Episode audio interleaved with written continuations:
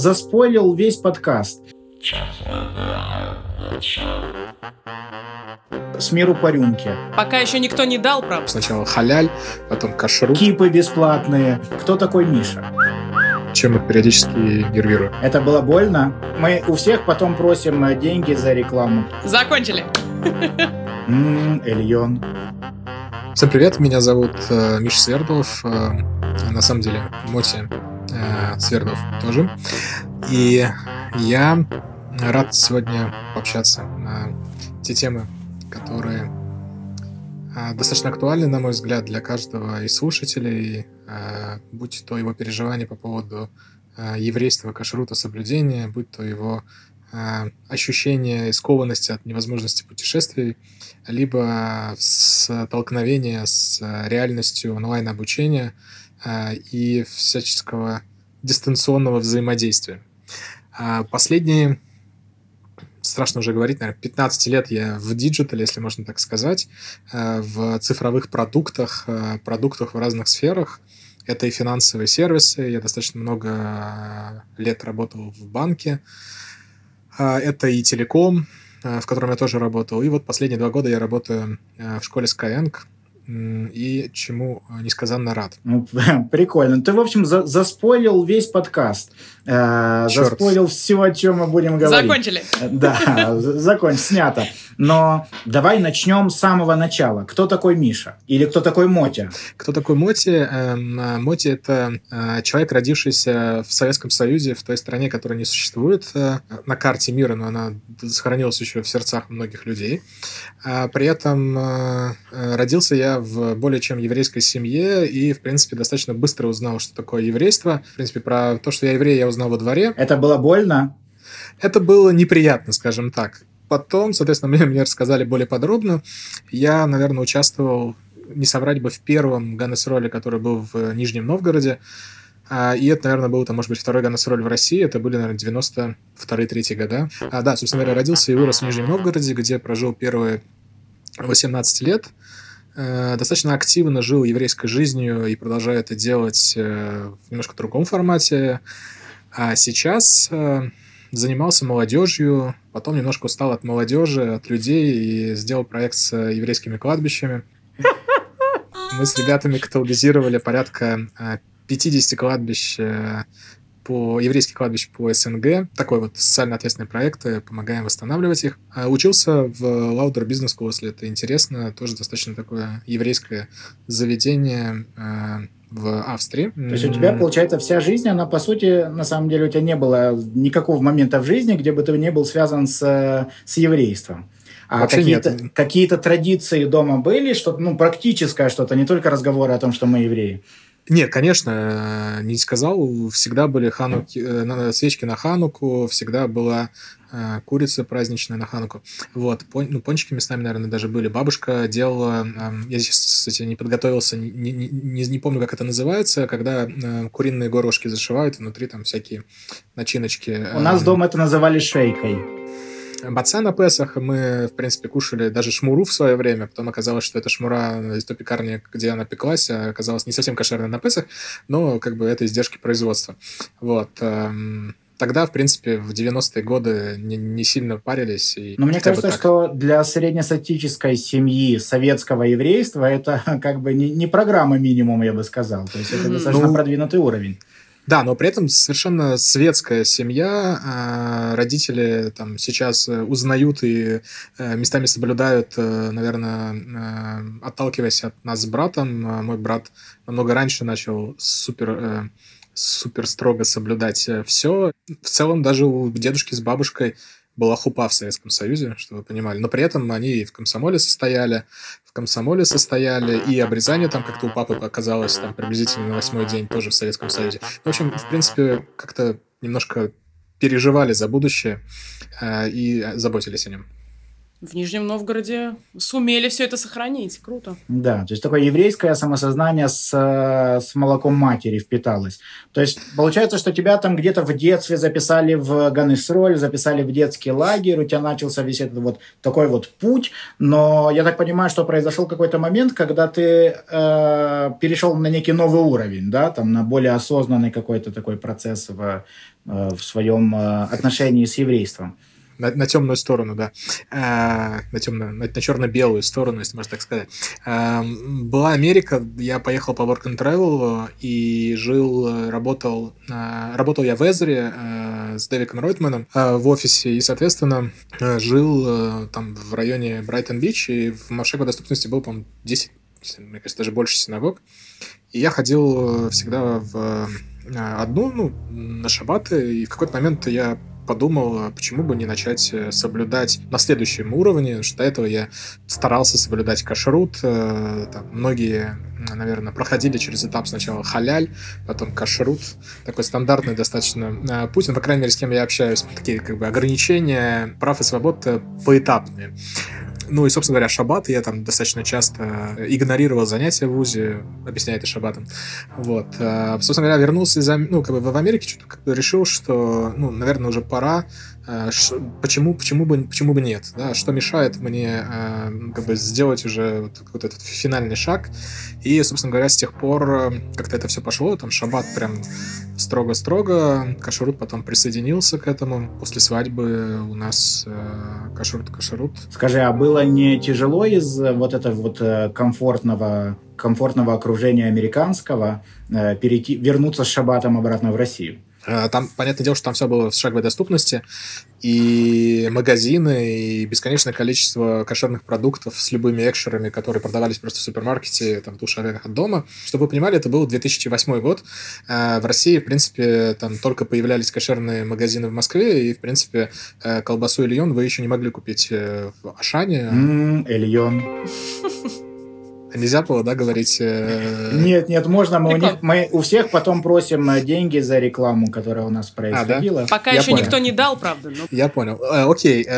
Сложно было и мясо, и не мясо. Хотя Нижний Новгород не так далеко от Москвы, но все равно. Трудоемко. Об этом надо задумываться. Так вот, возвращаясь к основному вопросу, сложно или нет, мне кажется, что нет. Это очень круто, на самом деле, структурирует и систематизирует жизнь.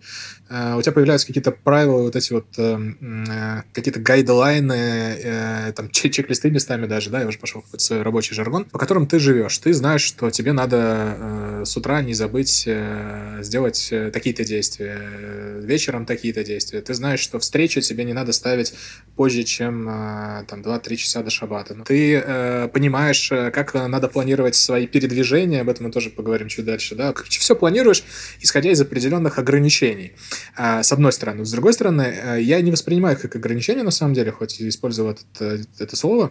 Мне кажется, это структура, это тот стержень, который дает тебе возможность делать, выстраивать свою жизнь вокруг него. Да, то есть у тебя есть основа, а дальше ты, используя эту основу, ты там элементы ценностей, подходов применяешь дальше в других вопросах. Где-то бескомпромиссно, где-то еще более бескомпромиссно, и так далее. Я так понимаю, что за последние несколько лет ты жил в нескольких странах. Скажи, в каком месте комфортнее всего тебе жилось в еврейском плане? Начни с того хотя бы, в каких странах, потому что у меня есть ощущение, что даже я не до конца знаю. Смотри, надо понять, что такое жил. Я достаточно долго жил, находился в Америке, долго, там, суммарно, наверное, за последние, с первого визита, за последние там, почти 15 лет, наверное, года полтора. Потом была Австрия, я там учился 3 года, Россия была. Больше вроде нигде не был замечен, кроме посещения в рамках туристических визитов. А у тебя был в России интересный экспириенс в стране, внутри страны? Было дело, мы с Диной жили в городе Герой Иннополис. По факту у нас там такой небольшой шлихут получился, импровизированный. И там, на самом деле, тоже были евреи. Мы приглашали ребят из университета, а в университет езжали ребят со всей страны. И там достаточно... Я думаю, что там миньян можно спокойно собрать, если так немножко поискать... У нас приходили ребята на шаббат, даже люди, которые занимались беспилотными автомобилями Яндекс. Расскажи в двух словах. Это вообще интересно, что это за место. Я думаю, что не все знают, что это за такой маленький мир из сериала «Черное зеркало». Это больше, наверное, из сериала «Силиконовая долина», Кремниевая долина в русском переводе, конечно же, называется. Это IT-город, который построили в поле.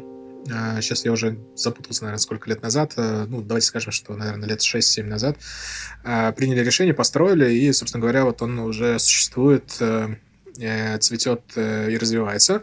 В поле построили совершенно новую полностью с нуля инфраструктуру, садики, школы, университет большой, современный. То есть, вот когда представляете современный университет, это не МГУ и не Высшая школа экономики, которую я очень люблю.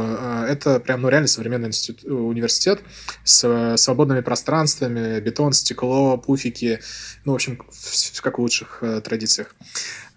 Школа приблизительно такая же, садики и большое количество рабочих мест для айтишников, которые, опять же, съезжаются со всей страны. И, кстати, наверное, меня еще в технопарке можно еще отдельно собрать. То есть в университете можно, наверное, собрать и в технопарке. То есть там есть платформа для полноценной еврейской общины, студенческой, вообще, семейной. Вообще, я думаю, что более чем. Равец Горельх уже шутил на эту тему, и мы даже думали с ним делать там раз в неделю какие-то занятия, но что-то не дошли до этой темы, мы уехали в Москву. Вот. Соответственно, вся инфраструктура для жизни очень комфортна для семейной жизни, соответственно, садики, школы, вся медицинская инфраструктура. Все рядом, шаговой доступности. Можно обойти за минут 20 вокруг, наверное. Чистый воздух, все новенькое, аккуратненько. И люди, самое главное, что все плюс-минус с одинаковыми более-менее ценностями, там, ну, из IT-сферы. Да, ну и, соответственно, там ближайшая община – это 40 минут от двери до двери к Казанской синагоге. То есть ты был такой неформальный посланник, раввин. Ну, раввин не раввин, да. IT-город. Как-то ну, борода не делает раввин, человека раввином, да, но что-то был замечен. Нес кипу по улицам, и, собственно говоря, мне там все спрашивали, что это такое. На самом деле, не очень много спрашивал, обычно подходили, начинали говорить на иврите, как вот человек, который в Яндексе. Я говорю, подожди секунду, давай, мой иврит, иврит кота ноль пангадоль, давай перейдем на русский. И, собственно говоря, потом долго обсуждали интересные вещи за шабатным столом. Слушай, это интересно. А как тебя занесло на твою нынешнюю работу? Да? То есть ты сейчас занимаешься, я так понимаю, созданием продуктов онлайн-образования, можно так сказать? Или давай простым языком объясни, чем ты занимаешься. Я в Skyeng отвечаю за образовательный контент. Ну, то есть это все, что ученики видят, когда занимаются преподавателем, плюс часть моих команд отвечает за образовательные продукты технологические, то есть там разные модели интеллектуальные для прогресса учеников, рекомендательные системы и до более прозаичные истории, там, словари, справочники, CMS, ну, такие технологичные штуки. Я вообще, да, все 15 лет, наверное, я работаю на стыке между IT и бизнесом. У меня первое образование технологическое, второе бизнесовое. Ну, я даже разработчик вроде как по диплому, но не сильно много этим занимался. Но зато понимаю и, в принципе, могу задавать неудобные вопросы разработчикам, чем их периодически нервирую. То есть ты такой семейный врач такой, который знает обо всех органах по чуть-чуть, да, но зато умеет анализировать. Сейчас это называется там продакт-менеджментом, наверное, по большей части. Я больше, наверное, в той части, которая менеджерская, продакт-менеджмента, и у меня там в команде есть 3-4 продукта своих, и, собственно говоря, другие руководители команд. Мы делаем... Вообще Skyeng делает образование, ну, наверное, нового поколения, технологичное. Мы, можно сказать, что на 99% IT-компания, на 1%, наверное, классическое образование, хотя те результаты, до которых мы доводим учеников, ими смело можно гордиться. Люди сдают экзамены там, по английскому на очень хорошие баллы. У нас уже 2 года существует математическое направление, и оно, наверное, одно из лучших, наверное, в мире, можно сказать, потому что аналогов объективно сильно нету и по технологической платформе, и по методике, и по подходу преподавания. Вот сейчас мы запустили все школьные предметы. Ну, вот в рамках пандемии помогли более 100 тысячам учителей обеспечивать работу с учениками. в России. И порядка 2 миллионов учеников охватили своими решениями. И 16, которые существуют в России, чтобы вы понимали просто масштаб.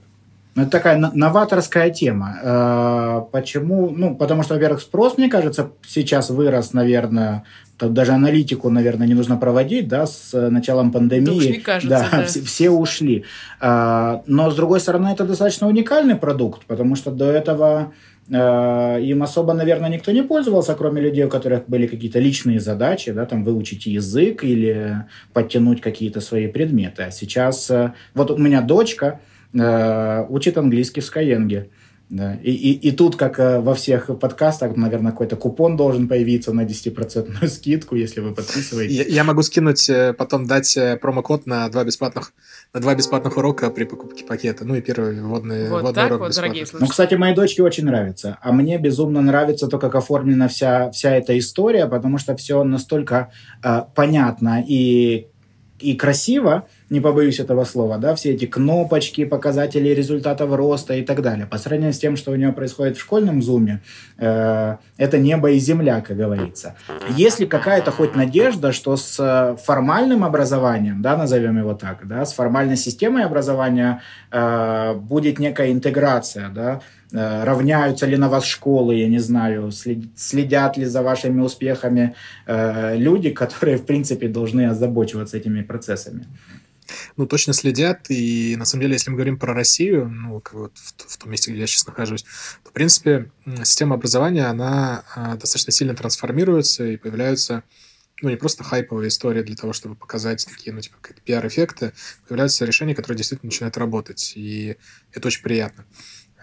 Мы, ну, там, часть представителей Skyeng ходят в разные наблюдательные комитеты, комиссии в рамках образования, и понятное дело, что мы делимся активно и с классическими министерствами, там, образования, просвещения, своими наработками, и с университетами достаточно много взаимодействуем, с российскими и нероссийскими в рамках совместных исследований. Плюсом люди меняются, на самом деле. Есть большое количество проектов, которые очень сильно меняют ландшафт, даже не столько технологические образования, сколько с точки зрения подходов и взглядов. Есть проект «Учитель для России», когда современных, не побоюсь этого слова, местами хипстеров отправляют реально в села и деревни, ну, в смысле, отправляют, они сами соглашаются. И 2 года там работают, показывая вообще детишкам там, что можно реализовывать себя, что можно развиваться, как можно развиваться, что не обязательно там вот идти по стандартному там пути сельскому, колхозному условно. Да даже малые города, на самом деле. То есть ты, когда едешь в другие города, компетенции преподавателей, они совершенно разные. То есть есть действительно, конечно, самородки, которых и в столице условно не найти. Но понятно, что там, как бы, столичные города, они высасывают кадры, сливки, да, снимают сливки. И вся эта история с онлайн-образованием, которая случилась сейчас в пандемию, она, конечно, ну, жуткий дизастер, но это прям, ну, вот прям мне очень жалко и преподавателей, и детей, потому что это не онлайн-образование. Ну, то есть это попытка заткнуть ту дыру, которая возникла в конкретный момент времени. Я думаю, ты сейчас просто вот берешь пальцем в эту пулевую рану, проворачиваешь там, да, сейчас нас слушают школьники, студенты, родители, все плачут. Скажи, но есть какая-то хоть позитивная надежда? Как это все изменится? Как это будет выглядеть спустя, там, не знаю, пару лет, 10 лет? Я думаю, что это точно изменится в лучшую сторону, потому что сейчас большое количество, опять же, активностей государственных для обучения преподавателей цифры, потому что преподаватели не были подготовлены. У них ни компьютеров, ни телефонов. Ну, реально, это можно посмотреть, они там с кнопочными телефонами во многих городах сидят. Если посмотреть статистику, в принципе, в России еще кнопочных телефонов очень много. И, собственно говоря, там, ну, интернет вроде как бы в школе есть, но как им пользоваться, это там вторая история. Понятное дело, что там есть компьютер, с которого иногда пыль стирают. Я, конечно, утрирую жутко, но это реальность, которая присутствует. То есть ты пообщаешься с преподавателями, ну, то есть им приходилось в первое время получать в Вайбере, в WhatsApp, которые они специально для этого установили зачастую, фотографии домашних работ учеников, и как бы вот там что-то пытаться делать, типа zoom in, zoom out, чтобы разобрать вообще, что там Васечка написал, и, собственно говоря, оценивать это. Вот. И, ну, собственно говоря, на этой волне мы сделали решение по домашним работам, которое очень хорошо взлетело, и взлетело оно ровно потому, что есть потребность. То есть есть боль, которую хочется решить, и мы ее нашли. Ну, это стандартная история про продукт, когда есть потребность, ее решаешь, собственно говоря, продукт летит. Mm-hmm. Я уверен, что будущее образование, оно в так называемом blended формате, когда у тебя часть онлайн, часть офлайн, и мы в этом направлении тоже делаем ряд продуктов с университетами. Ну, на самом деле, объективно мы делаем, потому что по-другому нельзя. Потому что по нормативам надо, чтобы был распечатанный учебник. И что-то происходило в классе, ну, вот в текущей конструкции. Но в целом качественное онлайн-образование, оно, как бы его там не пытались похоронить уже 15-й год подряд, оно существует, оно развивается, оно занимает свою нишу. Оно показывает зачастую более... высокие результаты с точки зрения образовательной составляющей, потому что все события в онлайне, они оцифрованы. И какой бы ни был великолепный преподаватель, когда ты снимаешь с ученика сотни метрик в онлайне, понимаешь его успеваемость, мотивацию, ты видишь его настроение, ну и так далее, да, ты можешь давать ему... суперкачественные рекомендации для достижения тех целей, которые он перед собой ставит. Дата. Big Data, да. Супер Big Data. Вот. ML, AI и другие страшные слова, да. Очень, очень похоже. Я недавно общался с одним из преподавателей, такой человек, который посвящает свою жизнь целиком и полностью образованию, и мы с ним обсуждали тему индивидуального подхода к ученику, да, и это очень похоже звучит. Он говорит, что индивидуальный подход к ученику – это не когда ты говоришь, так, вот этот мальчик, ему тяжело сидеть там на стуле, например, долго, или у него дома, не дай бог, какие-то проблемы, и ему тяжело усваивать информацию, поэтому если он старался и усвоил, то по-хорошему ему 3 надо было бы поставить, но мы входим в его ситуацию и ставим ему 4. Да, там, а другой, в свою очередь, там с лету хватает всю информацию, и видно, что он недостаточно старался, и мы к нему тоже индивидуально подойдем, и вместо 5 поставим ему, там, допустим, 4. Да, это не индивидуальный подход. Почему? Потому что ты тут пытаешься подогнать ученика под систему, которая уже существует. Просто ты как бы не идешь прям вот квадратно в коробке, а все же как-то пытаешься его подогнать под эту схему. А индивидуальный подход – это когда ты, правда, находишь все сильные и слабые стороны ученика, и это используешь для того, чтобы он развивался. И тут как 100%. И тут как раз ты считаешь, что это все компьютер сделает, да? Я считаю, что компьютер в горизонте ближайших лет 10 не заменит преподавателя, хотя дальше, я думаю, что эта история поменяется. Будет Мария Ивановна 2.0, да? Мария Ивановна 2.0. Вторая история, которая, в смысле, которая у меня есть мысль, то, что преподаватели сейчас... Ну, реально, мне кажется, они никому ничего не должны, но кажется, что мир меняется. И преподаватели, они, во-первых, в моей картинке мира, они оказывают ученикам сервис. И тут сейчас я выступал на одной из конференций, там модератор аж начал удалять сообщения в чате, потому что когда я сказал, что ученик – это клиент заказчика образования, у меня начали там все предметы, которые были под руками, полетели. А что преподаватель – это не король в классе. И там полетели оставшиеся предметы. Ну, то есть преподаватель, по факту, он изначально выполняет определенную функцию, да, то есть значимую, очень важную функцию. Но он работает для того, чтобы каждый конкретный ученик и все ученики в классе решили свои задачи. Ну, в смысле, не задачи, там, которые там в учебнике по математике, а задачи какие-то образовательные.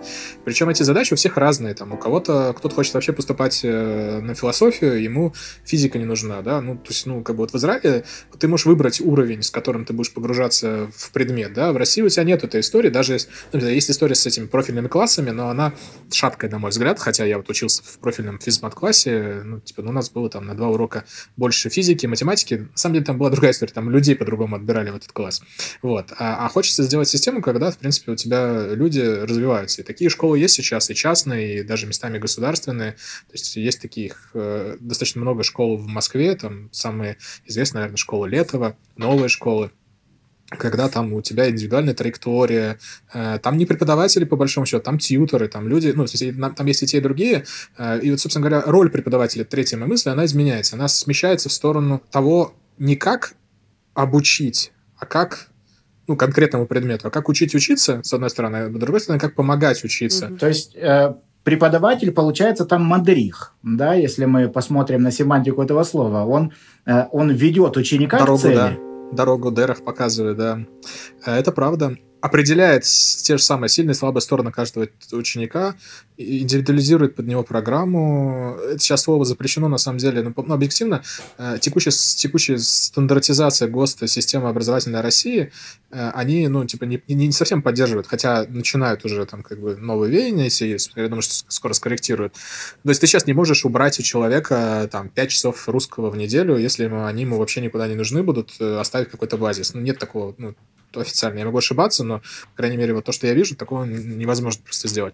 И, соответственно, я вижу, что технологии, они позволяют преподавателю быть более эффективным, уменьшать рутину с автопроверкой домашних заданий, там какие-то рекомендации давать. Это такой экзоскелет для преподавателя. Получается, что, ну, типа, не каждый преподаватель супер квалифицированный, так, чтобы с 30 учеников в классе считать все проблемы, все сложности и так далее, да, ну, это все равно некая там средняя по больнице получается, а тут у тебя есть сразу рекомендация, кнопочку нажал, и все провисающие навыки ушли ученику в тренировку, например, да, ну, в общем, и так далее. То есть такой экзоскелет, который помогает преподавателю быть супергероем. Слушай, ну круто, круто. Заниматься тем, чем он должен заниматься. Круто, да, мы... да, без бумажек. Мы в проекте посвящаем сейчас этому очень много внимания, да, потому что как бы все на удаленке, клубы на удаленке, и понятно, что хочется и быть на шаг вперед всей этой истории, да, для того, чтобы использовать эти инструменты, а не считать их каким-то барьером, да, для того, чтобы развиваться, двигаться вперед. Ну, понятное дело, что все равно онлайн, он не заменит живого общения, какой-то коммуникации и так далее, но хотя бы в образовательном формате он явно может быть большим помощником. Не, я точно верю в историю, когда есть офлайн-составляющая, в каком-то виде она может быть просто дискуссионной, просто увидеть людей, потрогать иногда, ну, сейчас не очень, в принципе, разрешено трогать других людей.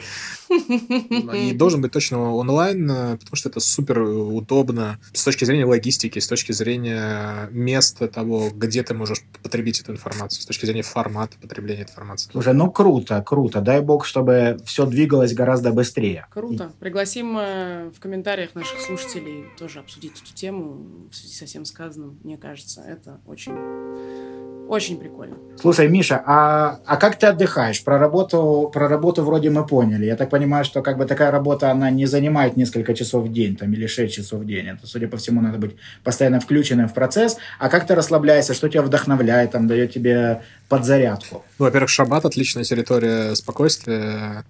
Если уж там еще и Йомтовы сразу за ним, так вообще 3 дня можно сушить весла, выспаться и, наконец-то, и провести время с семьей, опять же, наконец-то, потому что приходишь с работы, ну как сейчас полегче, потому что ты можешь в перерыве от работы там пойти там, пообедать с женой в соседнюю комнату, да, взять там ребенка, поиграть с ним. Это, конечно, существенный плюс удаленки. В принципе, в Skyeng на самом деле всегда была удаленка, по большей части там руководители в основном сидели в офисе в Москве, а так, в принципе, все остальные, там 90% команды, но ребята распределены по всему миру, реально во всех поясах. Как я отдыхаю, путешествую, стараюсь путешествовать, ну и, собственно говоря, наверное, еще стараюсь гулять.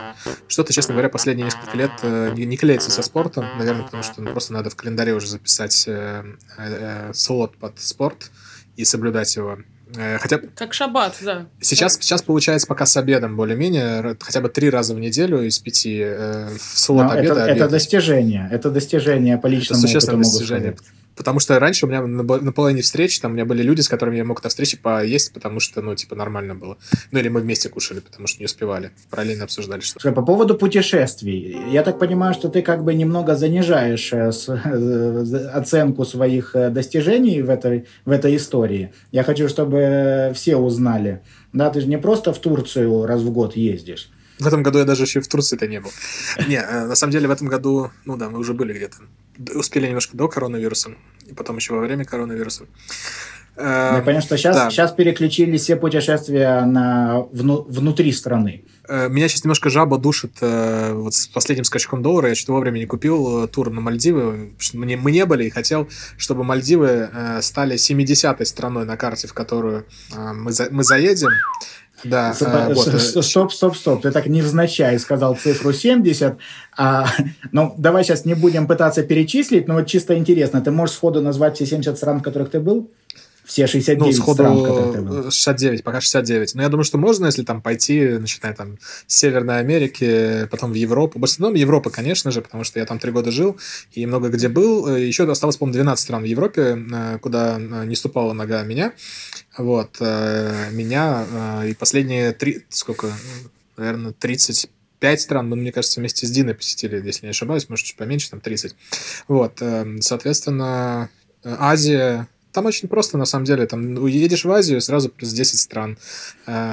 Едешь в Европу, там в Европе, там, 50 стран. Есть отличное приложение Марко Поло на телефоне, отмечаю. Вот. Ну, там есть несколько спорных стран, потому что там есть разные стандарты, ООН, не ООН, там, какие страны считать странами, ну, там, не знаю, там, считаем ли мы Абхазию страной, ну, типа, у меня это считается страной, да, там, считаем ли мы Косово страной, я вот считаю, но не был еще пока, да, там, ну, и так далее, да, там, Сан-Марино не был, но... тоже да, заеду. Ну, политика в этой истории, я думаю, она самая неинтересная, да. То есть ты начал, когда ты поехал первый раз вообще, когда ты покинул Россию, в каком возрасте? Покинул Россию. Путешествовать, когда ты поехал первый раз? Покинул Россию я последний раз, первый раз, наверное, когда мне было лет 13, я думаю. Мне кажется, мы с родителями съездили в Турцию, мы с родителями съездили в Испанию. Кажется, 2 такие поездки были. Италию я не помню. Мне кажется, вот было, наверное, 12-13 лет. Это были первые поездки. Потом я ездил сам уже на марше жизни в Польшу. Мне было 16 лет. Это, наверное, было там 3-4 страна. Ты тогда уже понимал, что ты хочешь объездить весь мир?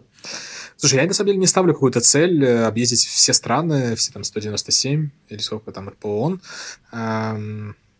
Мне просто нравится, во-первых, перезагружаться, это очень крутая перезагрузка. Да, конечно, присутствует элемент коллекционирования, мы там с несколькими друзьями соревнуемся, вот там у одного 71, там у кого-то 75, у кого-то там 60, ну это такая история.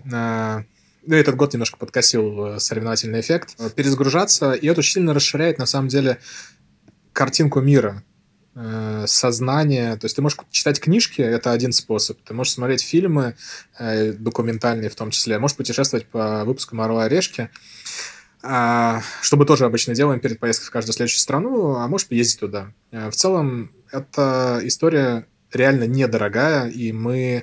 Когда ездим в какие-то страны, потом спрашивают, ну что там, типа там 300 тысяч потратили. Да нет, там типа 100 на двоих. Как так? Ну и так далее. То есть мы, в принципе, достаточно бюджетно путешествуем, при этом получаем очень много эмоций. На кашруте это же непростая история. На кашруте это непростая история. Есть лайф. В какой-то момент же ты перешел, правильно, уже на... Да, ну вот мы с Диной, мне кажется, вот я говорю, все последние там 30 стран, если не ошибаюсь, посетили уже на, ну, прям, наверное, миадрин кашруте, я бы сказал. И как это? Ну, как берешь с собой мультиварку, и все хорошо сразу становится. Если страна не поддерживает кошерный туризм, если страна поддерживает кошерный туризм, то есть... Мы тут считали, по-моему, за последние 2 года или что-то такое, сколько там мы хабадов посетили. В общем, это очень сильно выручает, и...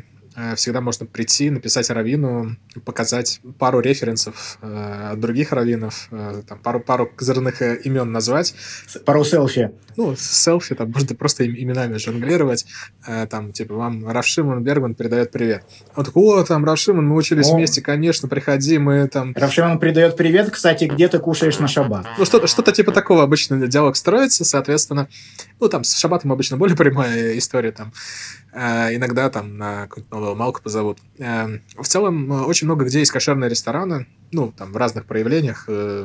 кафешки, рестораны, фешенебельные пятизвездочные рестораны. И очень много где есть продукты кошерные. То есть ты едешь в Азию, очень много американских товаров с кашрутом. Даже в Куала-Лумпур, в Малайзии, в стране, которая там радикально не признает Израиль, ну, на самом деле, она к евреям толерантно относится, там вот под этими башнями Петронас есть отличный супермаркет на правах рекламы, где половина товаров американские. Там дальше следующая проблема с кашрутом возникает, с OUD и так далее, но типа в целом, как бы, ну, если отбросить все заморочки, то там можно кушать половину реально товаров, там OU, они там, а если еще и пас Исраэль, короче, ну, там есть что поесть, особенно чипсы. Короче, во-первых, нужно запастись едой. Во-первых, нужно запастись едой, и мы, например, в Исландию, когда ехали, у нас был один чемодан с едой. Ну, во-первых, нас напугали, что в Исландии очень дорого, что на самом деле неправда. Ну, в смысле, с точки зрения продуктов, молоко Альпро там стоит всего лишь 1 евро. Это в 3 раза дешевле, чем в Москве. Ну, в смысле, в другом городе России. Да я не знаю, как в Израиле. Потому что его там производят за углом где-то там, ну, в соседних этих. Хотя огурцы там стоят раза в 3 дороже, чем в России, но тоже терпимо. Ну, в общем, в Европе опять же очень много где кошерный продукт есть. Опять же, с разным уровнем кашрута. Даже если ты на самом топовом, тоже, в принципе, есть что поесть. Ну, всегда есть овощи, фрукты, особенно в теплых странах. Это в Азии, да, там, заходишь на рынок, тебе сразу там...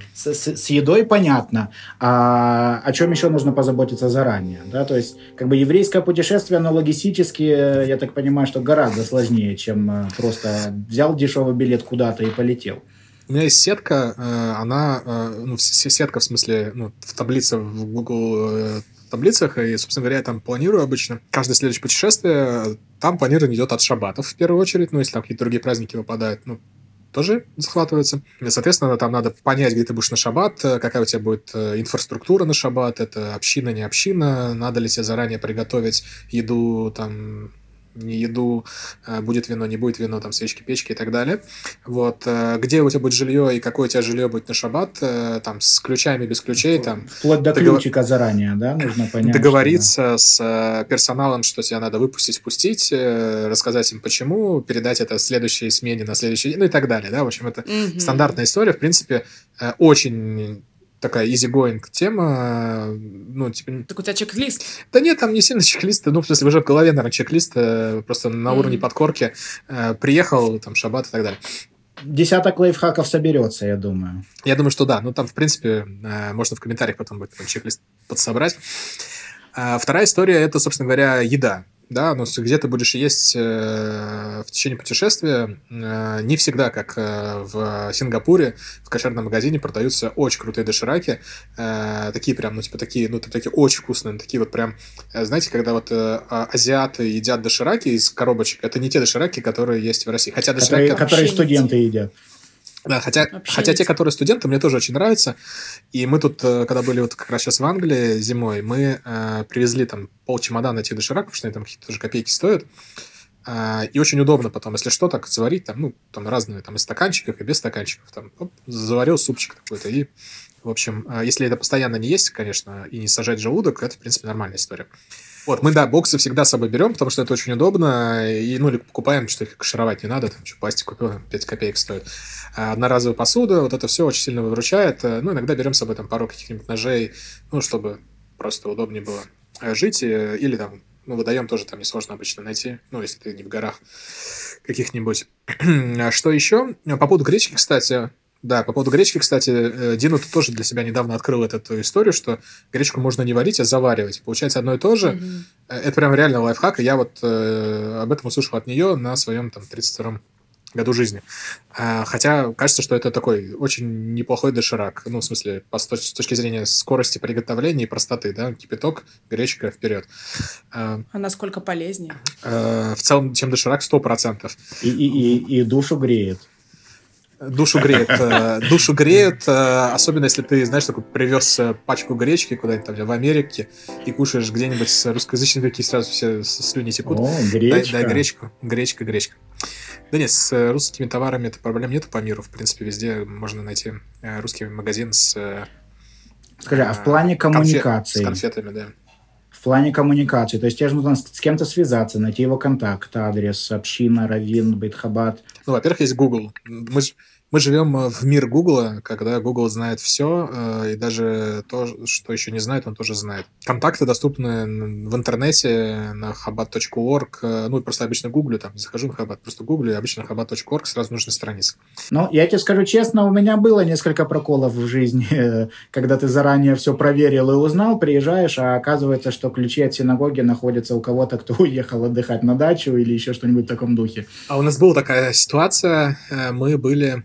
Ну, неважно, мы были в одной африканской стране, давайте так, в североафриканской стране, и, собственно говоря, там достаточно большая история, ну, франкоязычная, понятное дело, что общины, значит, и мы приехали, в общем, в один из городов и видели, что там синагога. Ну, не на шаббат просто.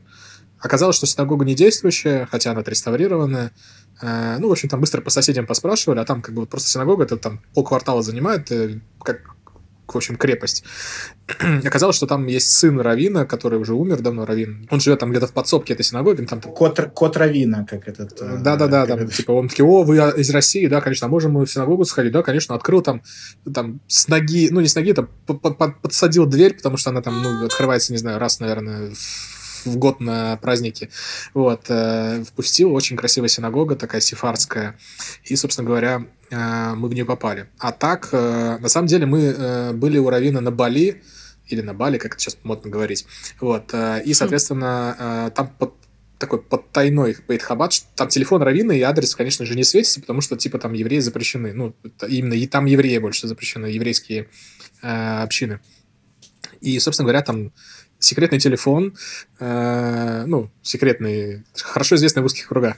Вот, соответственно, все, мы у них были на шаббате, там на шаббате были гости из Австралии, еще из других стран, очень круто. Австралийцы привезли мясо и какие-то там колбасы из Австралии, вино. На Бали проблемы с вином, так что если вы вдруг поедете на Бали и есть возможность взять с собой вино, я готов его проспонсировать и отдать раввину, потому что туда можно возить только одну бутылку алкоголя на человека, и это очень большая проблема, ну, понятно, почему. Да? С миру по рюмке. Да, мне на самом деле даже раввин из Сингапура говорил, если вы, ну, там, мы не совсем напрямую летели, он говорит, давай я типа, с вами отправлю, там, типа, чуть ли не ящик, я говорю, нас двое только, и мы не сможем взять, потому что мы там с пересадками, в общем, не получится. Вот, но потом несколько ребят у меня отвезли туда вино из друзей. А были какие-то страны, где было стрёмно прям, ну, вот такие очень агрессивно настроенные к евреям? Ну, прям агрессивно нет, ну, то есть надо еще иметь в виду, что мы не ходим в шляпах, да, то есть, ну, как бы, то есть мы... И пейсы у нас не до колен, да, то есть там кипа, иногда можно вместо кипы одеть кепку, ну, не вместо, а плюсом кепочку. Вот мы как раз выезжали из Индонезии, из Бали, и что-то там Дина, она иногда любит одевать кисуй-рош на границе вместо парика зачем-то. Вот. И, собственно говоря, такие, снимите это. Ну, типа, покажите все. Она, типа, говорит, в чем проблема? Лицо-то видно. Такой, нет, покажите. Говорит, я не могу, по религиозным причинам. И, собственно говоря, по религиозным причинам. Ну, я стою в бороде.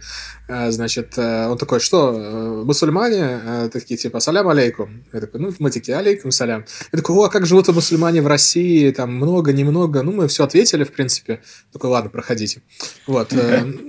Такие, ну, они были, типа, достаточно доброжелательные были. Не вот, что они там начали автоматами тыкать. Но в целом в Малайзии я первый день на всякий случай носил кепку, а потом забил и ходил в кепе. Никто не трогал, никаких проблем не было. У меня в Инстаграме такое коллекционирование, да, если я где-то путешествую, я всегда фоткаю синагогу. Мне интересно, вот у тебя как бы там, я там бывал в считанных странах, да, у тебя такой, где самая красивая синагога? Да, она везде по-разному красивая, если честно. Я не могу как-то выделить вот прям... Где была такая синагога, чтобы ты сказал вау? В Сингапуре очень душевные синагоги, они там такие хоральные и объемные, прям, ну, такие, ну, в общем, как хоральная синагога в Москве, только в таких более азиатских нотках немножко. Где еще красивые синагоги? Не, понятное дело, что в Европе, с синагогами в Европе ничего не сравнится, потому что там намного больше наследия, вариации синагог, старые, более разрушенные, менее разрушенные. Там в Будапеште очень красивая синагога, историческая, да. В Праге, понятное дело. Тут вопрос как бы того, что ты хочешь от синагоги, да, там где-то синагога в стиле лофта, где-то синагога хай-тек, где-то она вообще... О, кстати, мы сейчас были в Бостоне, и там синагога на North Shore, рядом с Бостоном, там, не помню, как город называется, 20 минут езды, она вообще переделана из церкви. Ого. То есть вот можно посмотреть у меня в Инстаграме, там есть такой хэштег, называется «Ни дня без синагоги». Правда, единственное, что для этого придется на меня подписаться, у меня закрытый Инстаграм, не реклама. И поэтому мы дадим. Да, ну вот, соответственно, Instagram. Там есть хэштег «Ни дня без синагоги», и, собственно говоря, там вот есть фотография этой синагоги, а я у раввина спрашиваю, говорю, какое-то странное здание. Он говорит, слушай, тут все здания странные. Вот. В общем, какая-то английская церковь, ну, слушай, это английская колония бывшая, да, это побережье. Вот. И, кстати, там тоже в этом районе синагоги на любой вкус и цвет. Консервативные, реформистские, штук, наверное, 8. Мы просто поставили синагогу и просто проехали до дома через все. Внутрь там все были закрыты, потому что коронавирус. Типа, ну, снаружи. Можно было посмотреть совершенно разные стили, подходы. Слушай, ну, кто-то привозит магнитики, кто-то привозит сумочки. Что вы привозите? Мы в какой-то момент перестали привозить магнитики.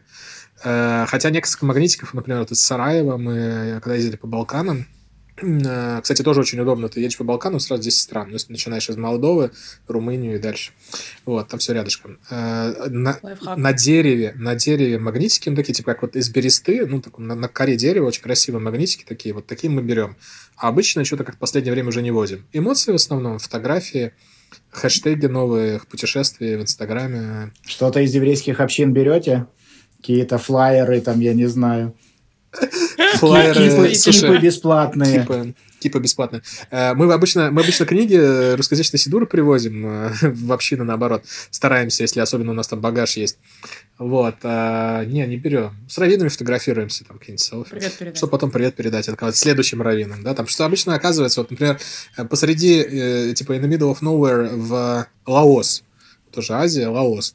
Там есть такая точка, называется Луанг-Прабанг. Я долго выговаривал, ну, долго запоминал, очень похоже на города, затерянные из фильмов там каких-нибудь там про стрелу сериал, да, или там все эти развивались в джунглях ситуации. Короче, это реально просто там вот есть этот река Меконг, по-моему, если я не ошибаюсь. Ты по ней сплавляешься 2 дня, там стандартное развлечение из Таиланда туда. И там в конце этого сплава город. Луанг-Прабанг. Город, там 3 дома в 2 улицы. Есть хаббат, достаточно большой хаббат. И вообще, на самом деле, в туристических местах хаббат в основном туристический. То есть там есть раввин, может быть, еще 1 человек, а все остальные туристы. Вот приехали туристы, есть миньян. Не приехали туристы, нет миньяна. Но, собственно говоря, и в основном в Азии израильтяне, на Южной Африке, в смысле, Южной Америке тоже израильтяне. Еще не доехали, но точно израильтяне. Так что мы туда привозим дополнение миньяна периодически. Вот, например, как раз шаббат, когда мы были в Луанг-Прабанге, это был шаббат, когда первый раз за 3 месяца читали Тору, потому что был миньян на шаббат. Вот. Куда-то книги привозим. И, собственно говоря, почему я вспомнил про этот город, там жена раввина, она в Нижнем Новгороде работала, ну, типа в шлихуте, вот девушек отправляют, да, на полгода, там, в школе, там, на год. Практиковаться. Она работала, практика такая, да. Она была в Нижнем Новгороде в шлихуте. Отправили всем рабанит, раввинам и друзьям фотографии, кому надо было. Этот маленький, большой еврейский мир. Вообще, да. То есть, обычно ты говоришь какое-нибудь имя, и сразу там, ну, это мой брат, сват, мы здесь в Кириат-Малахе жили на соседних личных клетках. Вот, например, человек, который нам привозил на Песах там плату и чайник, ну, потому что мы там заболели коронавирусом нечаянно в Бостоне. И, собственно говоря, на Песах, да, ну, собственно говоря, я планировал поехать в магазин и все забрать, и договорился уже, что заберу. Говорит, ладно, у меня все равно седера не будет в этом году, я вот так мицву выполню, привез сам там нам часть продуктов на седер и так далее. Вот. Было очень приятно. Он оказался соседом Равец Горельха. Когда мы это выяснили, мы там на безопасном расстоянии делали селфи. Все дела. Какие планы на посткарантин? Слушайте, есть одна небольшая проблема, что посткарантин может затянуться, к сожалению, похоже.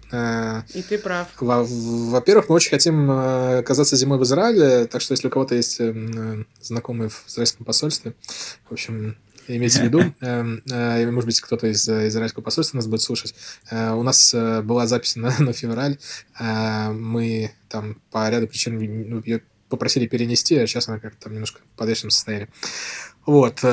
Во-вторых, мы, наверное, поедем куда-нибудь в сторону Америки, потому что мы так не заехали в Канаду, потому что все было перекрыто. Ну и ближайшая поездка, которая, я надеюсь, никак не... на ее ничто не должно повлиять, это Дагестан и...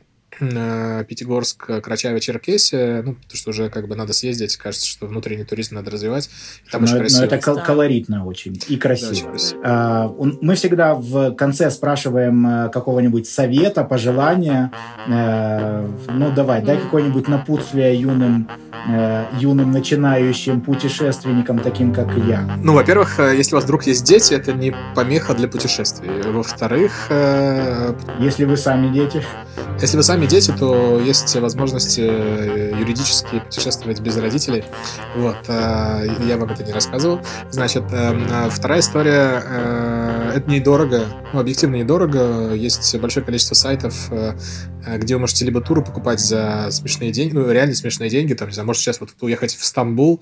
Вот сегодня только смотрел на Travel Белки, по-моему, в Стамбул за 10 тысяч рублей в 4-звездочный отель с all-inclusive. За 10 тысяч рублей на неделю с перелетом из Москвы. Ну, то есть, как бы нам добраться сейчас до Москвы, чтобы оттуда в Стамбул на 10 тысяч? Ну, у нас сейчас Дубай за $150. Вот. В принципе, все, наверное.